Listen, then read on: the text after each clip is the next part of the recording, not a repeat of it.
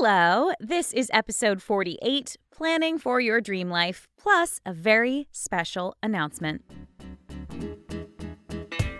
Hey, I'm Amy McNabb, and you're listening to the Actor Mindset Podcast. This little corner of the world is a place for actors and creatives to learn how to survive and thrive in this wild, beautiful pursuit of our dreams. We've got mindset tips, productivity hacks, badass resources, and inspirational stories to help you achieve your goals. I'm here to remind you that although your path is unique, you're not alone. This is your mentor in podcast form. Let's do this thing.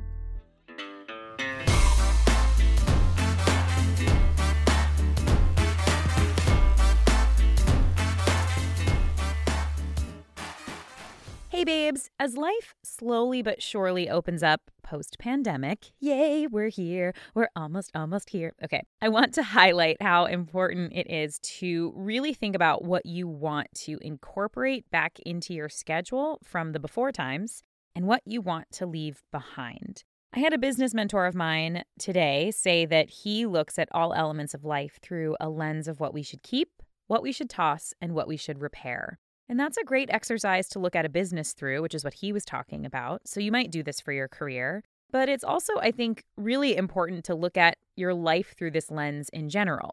It kind of reminds me of when you go through your closet, right? And you've got the donate pile, the keep pile, and the toss pile.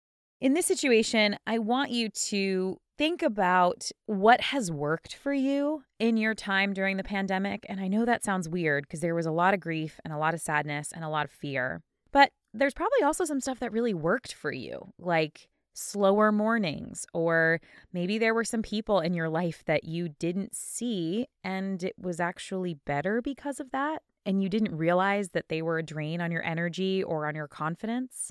And without any judgment, just assess those things and decide what you want to keep and what you want to toss, if that makes sense. So here's an example for me. I am an extrovert. I love people. But my days before this were packed. I always overscheduled myself with 3 or 4 things. And I don't really want that going forward. I don't want to be hopping in the car and driving place after place after place. It was really draining on me. So having some time alone and having a more open schedule so that the people that I do see get more of me is something I want to incorporate going forward. Another thing is, I learned that I could make an office for myself in my home that I really loved, so I don't have to go to coffee shops all the time. These are just the examples of things that were true for me, but I also want you to take a look at what's worked for you. And there may be things that you want to incorporate more of that you didn't have during this time or before. So a great example is this time made me realize how much I miss theater and how badly I want to perform live again. So I know that when that opportunity comes up, I'm going to make time for it in my schedule, whether that's auditions or booking or rehearsals or performing. I want more of it, and I'm putting that out there starting now. So to get really micro here, I want to talk about building your ideal week, because it's really been a system that's working for me and a few people that I've coached lately. The exercise I want you to try is to write out what your average week looks like right now. So, for example, maybe you work your day job Monday, Tuesday, Thursday, and you have acting class on Wednesdays, and you stream on Twitch on Fridays, and you spend time with your family, partner, friends on Saturdays. And all I want you to do really is just average out the activities to times of day if you do multiple things in a day, or average them out to days if it's one day tends to be this big thing. Then I want you to write out a weekly schedule for what your dream week looks like in this next season of your life. So make sure to incorporate things that you need to do, like work, but maybe you can get more specific on what days do you want to work on day job stuff and what days do you want to work on acting stuff. But also leave space for things you want to do, like making sure maybe your afternoons are open for auditions or acting work, or Saturdays are for family and friends only, and Sundays are for you. If you're an introvert, maybe there's a day that's all about recharging. One thing that I did that I really loved is I decided that I wanted Fridays to be voiceover booth days. To me, that means I'm in there singing for an hour or working on the podcast or practicing voiceover things. So that meant client work needed to be bumped back to Monday through Thursday. Also, the next step after this, when you've made your dream week and you have your current week, I want you to meld the two calendars together slowly by incorporating elements from the dream week into the current reality week. So, for example, that Friday that I've set aside for voiceover fun is now available if I book a voiceover job that I know I have one day that I can do it, right? That I definitely have a day open where I can do that. And also I can swap things around on my calendar so that whenever the actual session gets booked for, I have space for it. It also helps if you can observe your habits and plan accordingly. So for instance, I literally never want to cook a complicated dinner on Mondays. I love cooking, but I have found over the last couple months that on Mondays, I never want to cook. So every single time, I end up ordering out. So now I plan that on Mondays, we have a prepped meal from Trader Joe's that I just stick in the oven, and this way we're saving money while respecting the fact that we never want to cook on Mondays. How does this relate to your career? Like I said, when I made my week map, I wrote out no more than 2 areas of my life per day, and I made sure to incorporate space for what I want more of.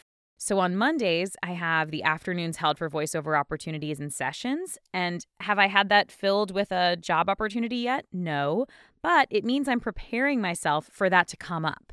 And then if I don't have one, it's bonus time for other things on my to-do list or free time to myself. That is a win-win as far as I'm concerned. And obviously, I can't predict when a voiceover studio would want to book me.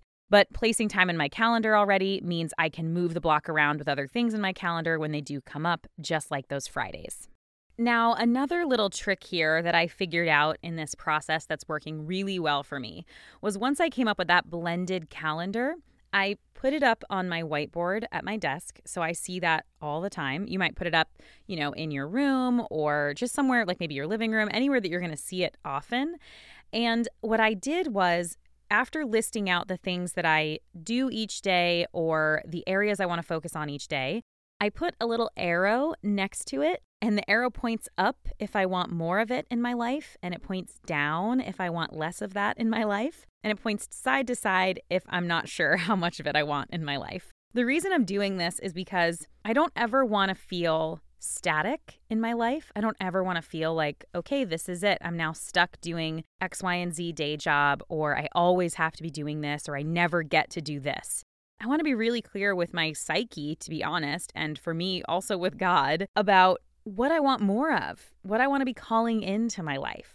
So I put those little arrows there so that when I look at my calendar, I know, okay, I want more voiceover opportunities in my life, and I want more time hiking outside with my husband, and I want, more time alone, and maybe I want more time with my friends. Like I can want both of those, more of both of those things.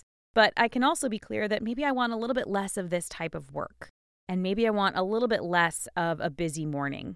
That was really important to me to include, and it's helping me every single day to move towards my dream life because I know what I'm creating space for and what I'm calling in. Does that make sense? Awesome. If you have any questions about this at all, feel free to DM me on Instagram. I would happily help you map it out. You can follow at Actor Mindset Pod and just send me a DM over there. That is actually a wrap for today's episode, and that means it's time for the announcement. Are you ready? Okay. This podcast is getting completely revamped. We have some really cool stuff coming your way, but in the meantime, that means the regular weekly schedule is going to be going on hiatus for a few months. We do, however, have a few awesome interviews coming your way, and they'll just be released sporadically over the next couple months. And I mean, these are truly awesome interviews. You do not want to miss them. After that, there will be a relaunch of the pod that you will definitely want to be here for. So stay tuned and make sure that during this time, you're following us on Instagram at Actor Mindset Pod, and follow me on Instagram at Amy L McNabb so you can stay in touch with me. A lot of these little gems of wisdom and advice and practical tips for your career will be over there on Instagram stories or on posts. So just remember, there are a few episodes being released over the next couple of months, so stay tuned. And I cannot wait for you to see what we have in store for you. That's it. I love you. Goodbye.